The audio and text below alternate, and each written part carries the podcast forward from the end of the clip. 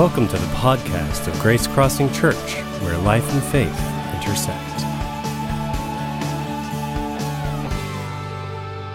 Well, good morning, everybody. I want to welcome you to Grace Crossing Church. What a wonderful lead in uh, that song is this morning to the series that we're in here at Grace Crossing Church entitled 23 and Me. Now, for those that might be newcomers, uh, maybe joining us for the first time, or maybe you've been here before but you haven't been with us for this series, I want to frame our series by reading to you the entire passage, six verses, of the psalm that we're focusing on here in this series, 23 and Me. It's taken from one of the most familiar passages, one of the most beloved passages in all of Scripture, Psalm 23. Um, and as I read it this morning, what I'd like to do, instead of putting the, the, the, words of the psalm up here, I'd like you to look at one of my favorite images of a shepherd. It's the image of a shepherd who finds a wandering sheep, a sheep that has strayed from the fold, and leaves the 99 and goes searching till he finds the one and lovingly carries him back to where he belongs. Or the helpless sheep that has become broken, has become needy. It simply finds itself so dependent on the shepherd that the shepherd picks up the sheep, lays the sheep on its shoulders, and carries it back the safety of the pasture. As you reflect and sit in silence this morning and quietness before God, looking at that image, let me read to you the words of Psalm 23, which is of the 150 Psalms by far the most intimate, the most personal. Listen to the, how the Lord specifically talks about the shepherd's love and care for you this morning. Hence our title 23 and me. The Lord is my shepherd. I shall not want. He makes me lie down in green pastures. He leads me beside quiet waters. He restores my soul. He guides me in paths of righteousness for his namesake. Even though I walk through the valley of the shadow of death, I fear no evil for you are with me. Your rod and your staff, they comfort me. You prepare a table before me in the presence of my enemies. You have anointed my head with oil. My cup overflows. Surely goodness and loving kindness will follow me all the days of my life, and I will dwell in the house of the Lord forever. Everything in Psalm 23 rests on the first four words The first five words The Lord is my shepherd. The Lord is my shepherd. If, if we don't have that kind of relationship with God as our shepherd, the reality is you can take every other promise and every other benefit that we find in Psalm 23, and you can actually say, I cannot lay claim to those if I cannot first say, The Lord is my shepherd. You could actually read the psalm with those five words as introduction to every benefit and every promise that we find in Psalm 23. The Lord is my shepherd, I shall not want. The Lord is my shepherd, he makes me lie down in green pastures. The Lord is my shepherd, he leads me beside quiet waters, and so on and so forth. The Lord is my shepherd. So when I walk through the valley of the shadow of death, I fear no evil. Why? Because he's with me. There is a sense of connectedness, of relationship, of intimacy in Psalm 23 that no other psalm gives us. It is an incredible picture that actually we find a parallel passage that's found in, Ezekiel. It's a prophetic book in Ezekiel chapter 34. You can read, and we're not going to read this passage in its entirety, but we are going to look at several of these verses throughout this morning's talk. But in Ezekiel chapter 34, we have this parallel to what Psalm 23 talks about. It's this idea that God is the shepherd of his people, that God so loves his people that God is going to literally shepherd them. He's going to be their closest companion, He's going to be their caretaker. And that's the idea we get from the Lord being our shepherd. So, Psalm or Ezekiel chapter 34, verses 11 through 12, here's what Ezekiel received from the Lord. He said, This is what the sovereign Lord says I myself will search for my sheep, and I will look after them. As a shepherd looks after the scattered flock when he is with them, so will I look after my sheep. I will rescue them from all the places where they were scattered on a day of clouds and darkness. What I love is I love the imagery of this prophecy in Ezekiel chapter 34. Because there's no doubt in all of our lives that we experience times of clouds and darkness that make us feel distance from God. It makes us feel separated. Where is God? Is God near? Is God close? And yet, the promise here is that the Lord will come, He'll shepherd us, but not just that, He will look after us, which is why the psalmist said, The Lord is my shepherd. What more could I possibly want? I shall not want. I have everything I need, and I am fully content in my relationship with God.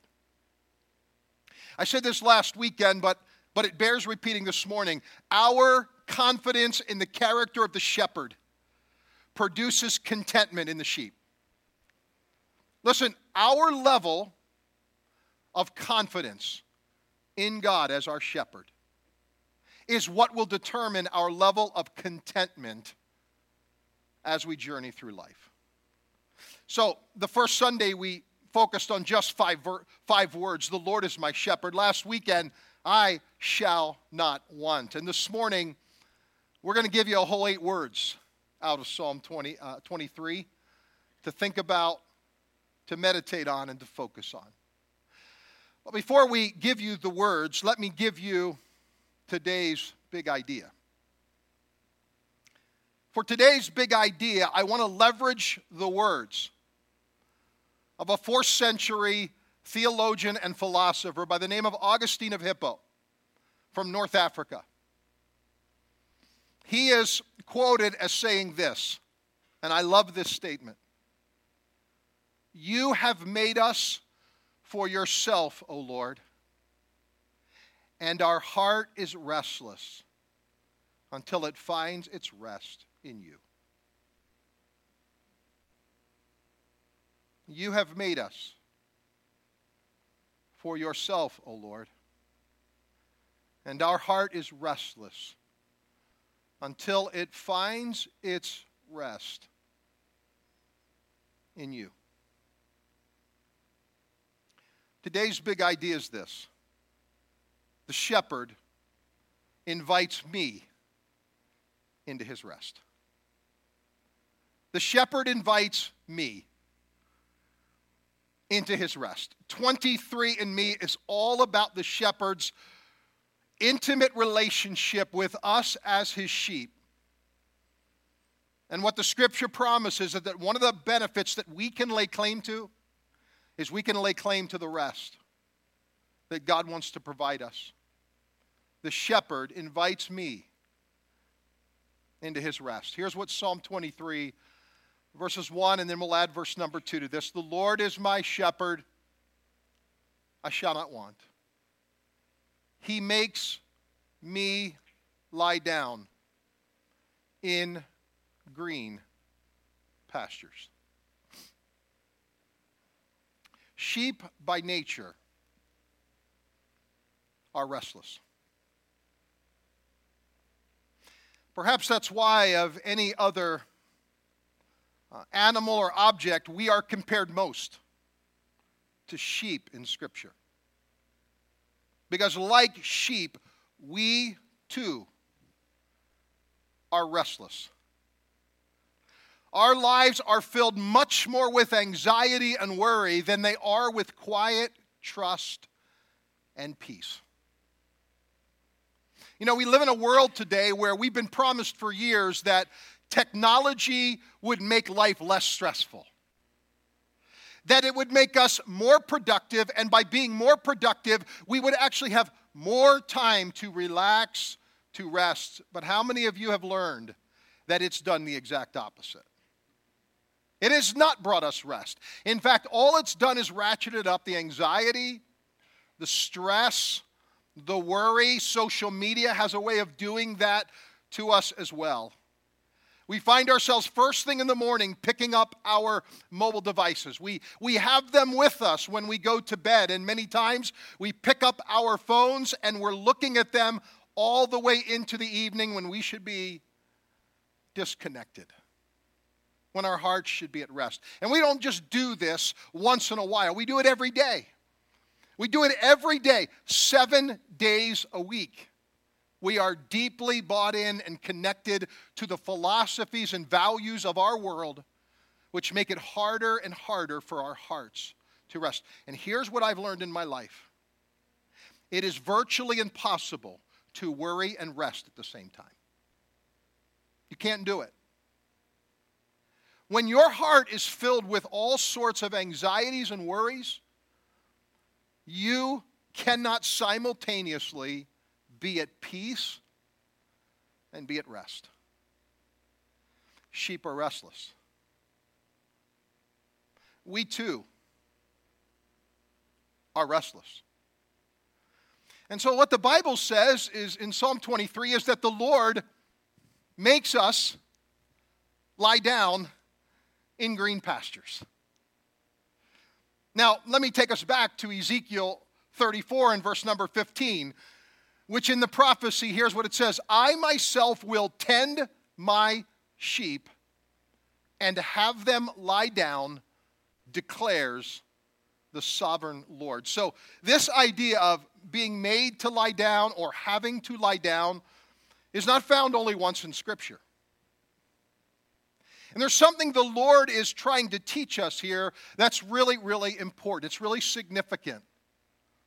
Because what the Bible says is that He'll tend to us, it means He'll carefully watch over us, He will manage our lives if we'll allow Him to. In a way where he'll just make sure that every need is met, but every want is satisfied. Now, what does the Lord and what did the psalmist have in mind when he made this statement that he makes me lie down? Well, here's what I want you to think of. The emphasis of that statement is not forcefulness, it is faithfulness. The emphasis of the statement is not that God is going to wrestle us to the ground against our will, although God sometimes does that. He certainly has in my life. But often God is not going to come and wrestle us to the ground against our will, but rather God says this He says, I'm going to come and I'm going to make it possible for you to rest by dealing with the things that get in the way of your rest. The shepherd is not looking at trying to make sure that rest happens to the sheep. What the shepherd is doing is the shepherd is taking every obstacle and everything that's getting in the way of what they've naturally been designed to do. And the shepherd is saying, I've got to remove them. I've got to get them out of the way so the sheep can move into what I've designed them to do. And listen, that would be a really good question for you to sit with and ponder in God's presence this week. What is it that's keeping me from God's rest? The question is not, how do I get rest in God? The question is, what is preventing me from finding my rest in God? Because if we can deal with those things that are the obstacles that are getting in the way, what will happen? Our lives will find its spiritual rhythm in God. And there is a spiritual rhythm. Just like our bodies have been created with a biorhythm, our spiritual lives have been created with rhythm. When we neglect our spiritual rhythm, when we neglect that normal process and ebb and flow of our relationship with God, what happens? Our hearts become restless. But we've been created for God. And so our hearts will always be restless until they find their rest in Him. So there are at least four obstacles that need to be removed. For the shepherd to get the sheep to lie down, not in a forceful way, but in a faithful way, that the shepherd is, is, is being a faithful shepherd to carefully and lovingly cultivate a life that makes rest possible for the sheep. Well, to do that, there are at least four obstacles that have got to be removed. Here's the first one hunger. Hunger. It's, it's known that sheep will eat nearly anything, especially when they're hungry. So, in the absence of a good pasture, Sheep will go to weeds. Sheep will go to briars and thistles. Sheep will begin to gnaw on anything to get its sustenance when it cannot find a place for eating well. So here's what's interesting that the shepherd has got to cultivate a place where the sheep eat the right stuff. You see, sheep can eat anything, but not everything's good for sheep. So Paul used that wisdom when he said this All things are lawful for us, but not all things are beneficial. All things are permissible, but not all things are good for us. We, we might lay claim to the fact I can do anything because I'm free in Christ, but not all things are beneficial for us. Not all things are to our betterment. And like sheep, what our hearts do, what our lives do, is they always seek to be full. We don't like empty hearts.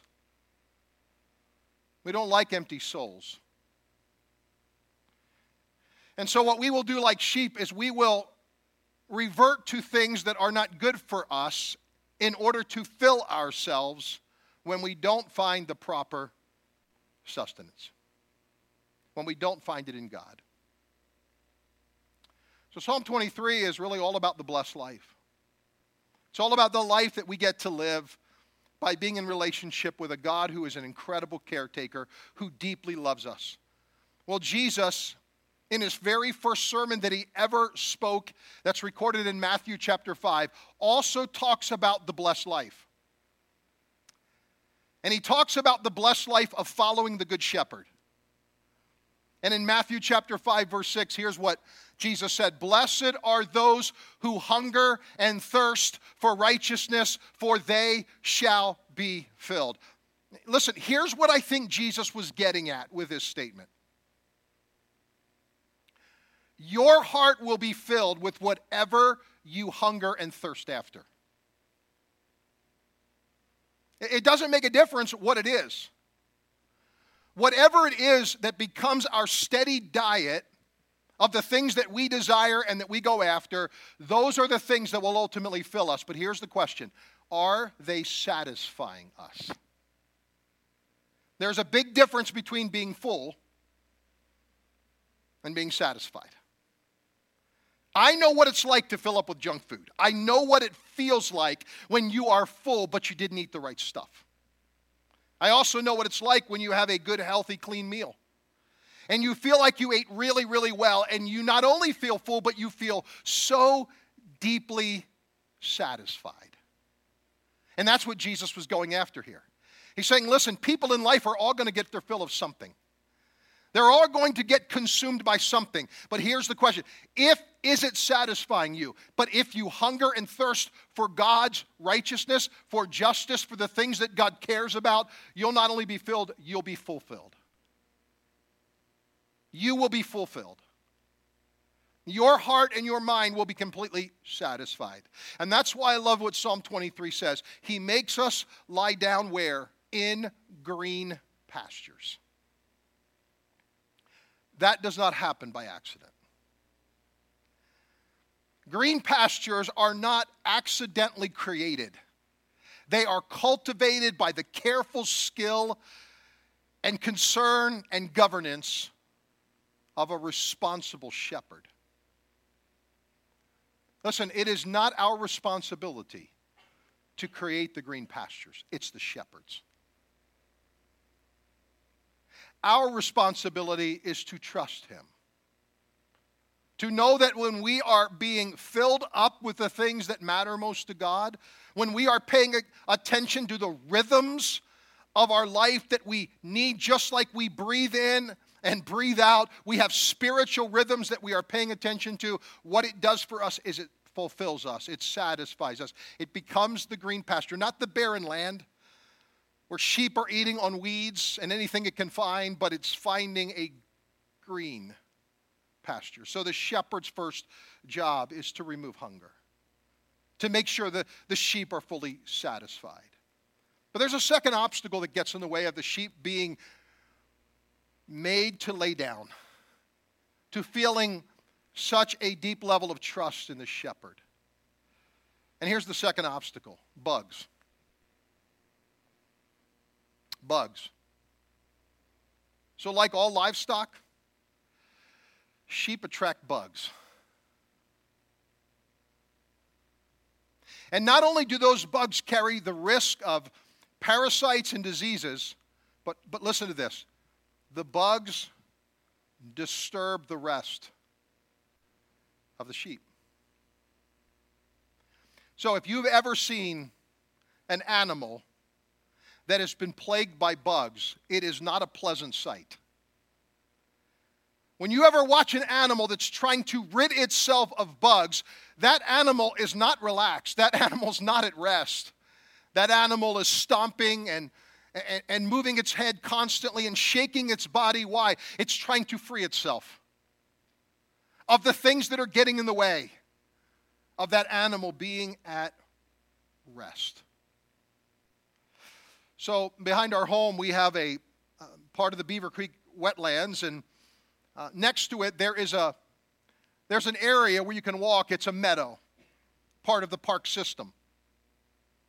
And so, my wife and I often go to the meadow, and we love to walk the meadow. The, the only problem with the meadow is that it's filled with all sorts of bugs. It really doesn't matter what time of year we go, we have to pay attention to the bugs. If we go in the spring, we're going to usually get an infestation of deer ticks. So we get home, and I go to the, to, to, the deck before I go in the house, and I often have to debug myself, literally, because I've had ticks that actually have crawled on my body uh, from that, that meadow. In the summertime, it's deer flies and horse flies and gnats. It doesn't matter when we walk in the summer months. In fact, we just last week were taking a walk in our community and we decided to risk it. We said, let's go to the meadow, let's just take a chance and walk. It was it was evening, it was it was kind of the the sun was going down. We thought it might be the beautiful time, it'd be cooler temperatures, some relief from the heat. We did not get even a quarter of the way through the meadow when we turned and went the other direction. We were absolutely consumed with bugs and gnats, and so we constantly walked doing this. Have you ever done this? Right? You're like, your body, you're flinging. Kelly gets a branch. She's doing this. I mean, we got all sorts of things. I mean, we probably look nuts when we're walking in the, in the meadow because we're bugged. And here's the question this morning What bugs you? Now, I mean, what really bugs you in life? What just gets inside of your skin and just makes you crawl emotionally when it happens? You know, perhaps for you, it's, it's the neighbor that mows the crooked line in your yard, right? Maybe that's the one that bugs you. I mean, for you, it might be the semi truck driver that's in the passing lane doing the same speed as the one in the adjoining lane that you can't get around. Anybody else bugged by that? That bugs me, right? It just does. I mean, what is it that bugs you? Here's another one for me. I'm just going to confess this this morning. I am bugged when I'm following somebody on a road or in a parking lot or driving into their driveway in our community and they determine that they have to back into their driveway instead of pulling in straight, knowing there's cars behind them. I mean, I don't know about you, but backers bug me for some reason. It just, really? Do you really have to do that? I mean, here's the thing all of us have things that bug us. And if we're not careful, what we do is we allow those things to actually rob us of rest. They can become so irritating that they can become spiritually debilitating. We can be, become so consumed about how bugged we are, and I used to really let those kind of things gnaw at me. And I've had to learn that even though they may still bother me, it is trusting in God. It is having confidence in the shepherd. Knowing that he is the one that can come and what? Remove that emotional response. He can help me control that by His Spirit. So I love the language the scripture constantly uses of God. He is our guard. He is our shield. He is our defender. He's our protector. He's our fortress. He is our high tower, our strong tower. These are all symbols of the fact that God keeps us from being bugged. He actually is the one who will come to our defense and help us. So the shepherd is trying to remove the obstacle of hunger. He's trying to remove the obstacle of bugs. There's a third obstacle the shepherd has to address, and it's fear. It's fear. One of the most well known facts about sheep is that sheep are easily spooked. Most people know it does not take very much to spook a flock of sheep. I read of one author that said his entire flock was spooked by one jackrabbit. It just took one that entered into the flock that caused the entire flock to scurry, to run, and to scatter. Now, I think in life there are probably two things that, that cause fear in our lives more than anything else the unknown and the unexpected. When we are blindsided by something that we simply couldn't prepare for, when we feel like we're stepping into a future that we do not know what tomorrow brings and tomorrow holds, it can create such a deep sense of fear inside of us. And here's the reality you and I cannot be at peace as long as we're consumed with fear. So as I look back on my own life, here's what I've, here's what I've recognized. Some of the worst decisions that I've made in my life were made because of misplaced fear. Not substantiated fear. Not fear that could be proven. Some of the worst decisions I've made in my life, as I look back, is I recognize that I at times have allowed fear to cause me to do things, to think things, to say things that simply were not founded. I have a hunch that that's true of you as well. As you sit here this morning, as you scan over your own life, I think what you'll discover is that fear has probably created some of the worst decisions in your life. Because fear just has a way of doing that. And perhaps that's why Jesus constantly showed up to his disciples when they were afraid. But he often did not use the statement, do not fear. Rather, he used the statement, peace, be still. Why? Because fear will always rob your peace. Fear will always move you out of a position of stillness, of quiet trust. And Jesus knew it. So Jesus often showed up to his disciples. And he just simply said to them, when their hearts were ratcheted up with fear, he would just assure them by saying, Peace. Peace I leave with you. My peace I give to you. Listen, there's a peace that we need in life that only the shepherd can give to us. We can't find it any other way. The world does not offer it to us, but our shepherd does. I love this verse in Timothy. First, Second Timothy chapter 1, verse 7. God has not given us a spirit of fear. Aren't you glad for that? So what's it saying is it's saying fear is not from God. This is not God hasn't given us a spirit of fear. And if we're consumed with fear, it's not from God, it's not His gift to us. But rather, He's given us a spirit of power, a spirit of love, and a spirit of a sound mind. Now, it's an interesting word there, that those words sound mind, because it's translated different ways in different versions. Some say it's giving us, given us a, a sound judgment. Other translations say self control. But one of the ideas of the sound mind in, in, in the Greek language is it means a relaxed mind. A mind that is steady and settled and even keel and then able to clearly think. So, what does the shepherd do? The shepherd comes and he recognizes places of fear in our lives. And the shepherd is going after those. Why? Because the shepherd says, I want to make sure that your heart is at rest and you have a sound mind, you are settled, and you are relaxed. Because guess what happens when you relax? You rest. How do we how do we enter in? How do we respond and accept the invitation of the shepherd into his rest? It comes by way of relaxing in him. And I think it's one of the reasons that Jesus said to us before he exited the earth My peace I give you, my peace I leave you. I will never leave you nor forsake you. And then what does he say? I'm giving my spirit to you. The Holy Spirit is the abiding presence of God. Why is that important? Because nothing dispels the fear in the sheep like the presence of the shepherd.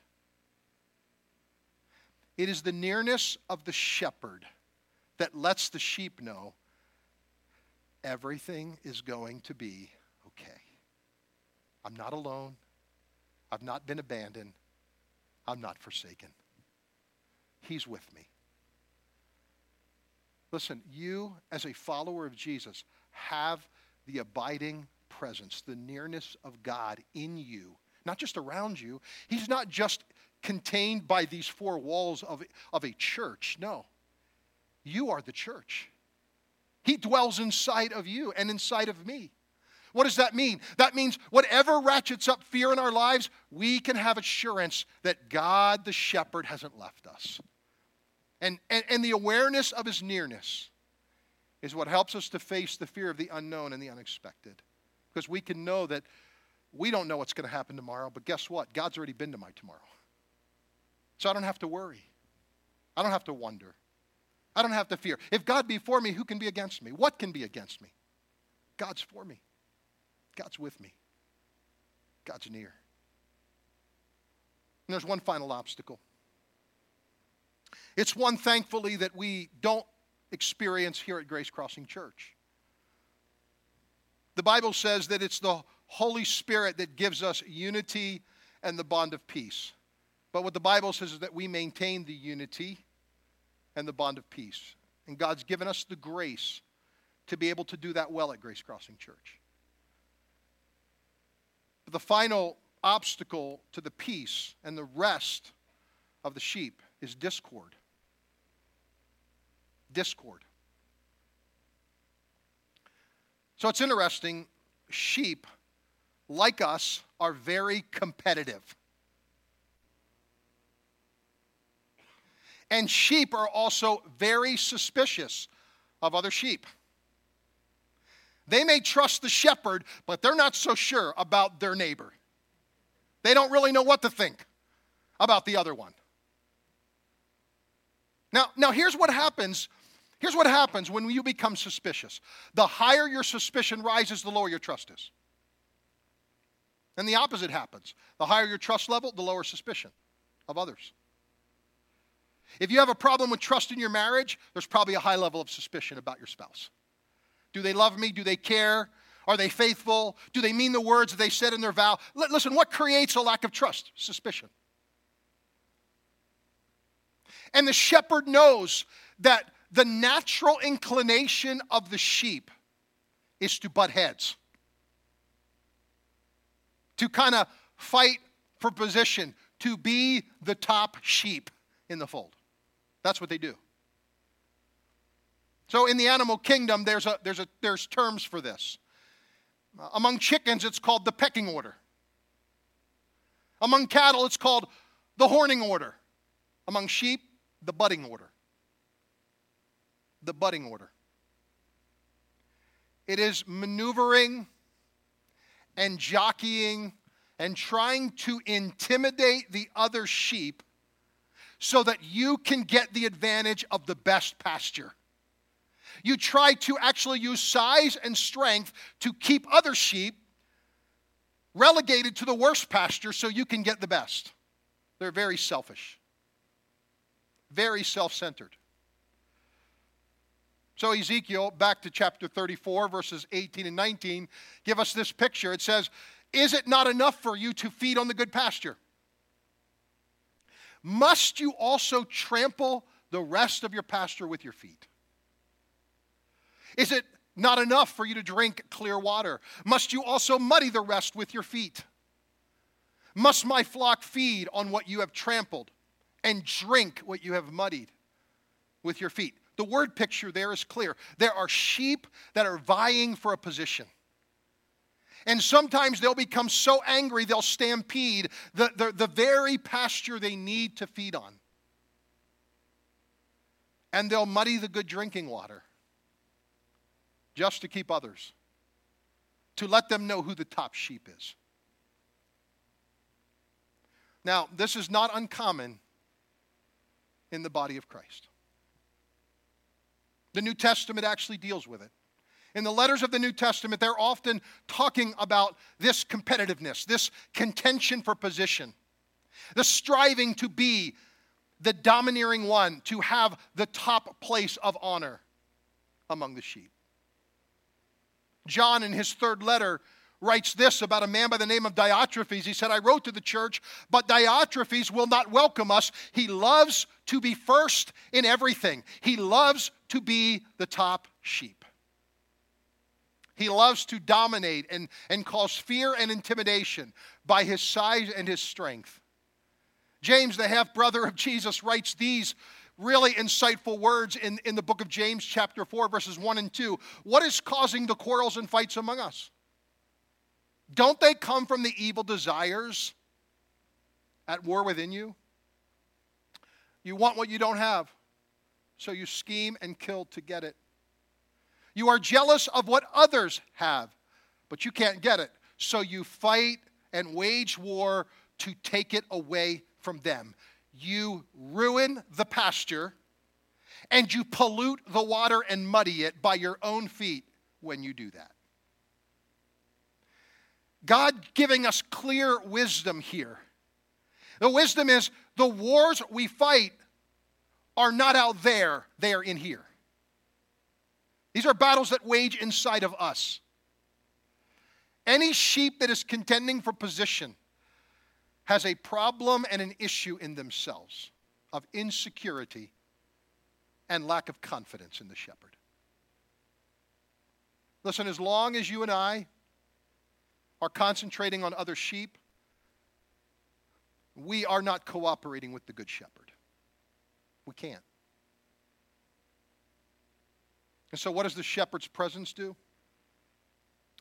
The shepherd's presence deals with the discord. The shepherd's presence makes sure that the inner fighting is removed so that the sheep can relax. They can enjoy all of the good rest of the shepherd that he's worked so hard to provide. But he sees sheep that are, that are contending with one another, and he's got to sometimes remove them and say, Listen, until you can behave, you've got to be outside of the fold. You, you simply cannot exist here with the attitude you have. It's not possible. But nothing removes the discord like the presence of a good shepherd.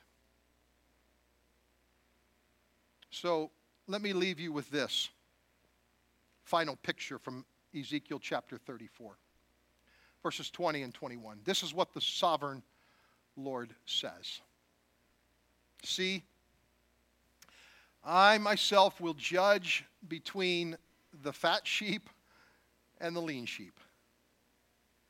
In other words, the ones who are getting all of the good nutrients, the ones who are being deprived. Because you shove with flank and shoulder, butting all the weak sheep with your horns, until you have driven them away, I will save my flock, and they will no longer be plundered. I will judge between one sheep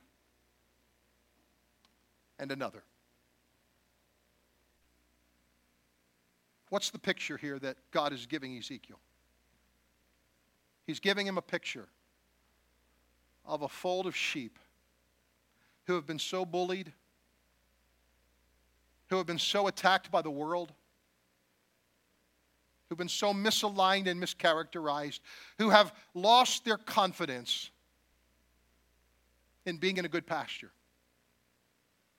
That the shepherd says, I'm coming after you. I'm going to find you.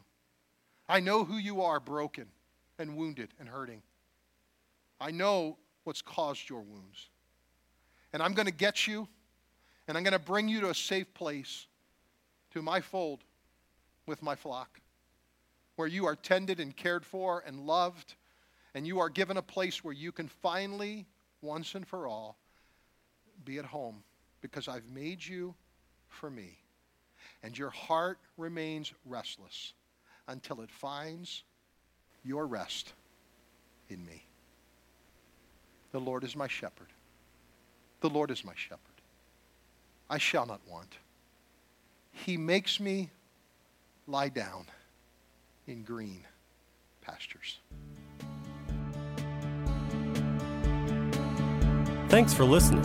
To learn more about Grace Crossing Church, including service times and directions, check us out on the web at www.gracecrossingchurch.net. We hope to see you at one of our upcoming weekend worship gatherings. Have a great day.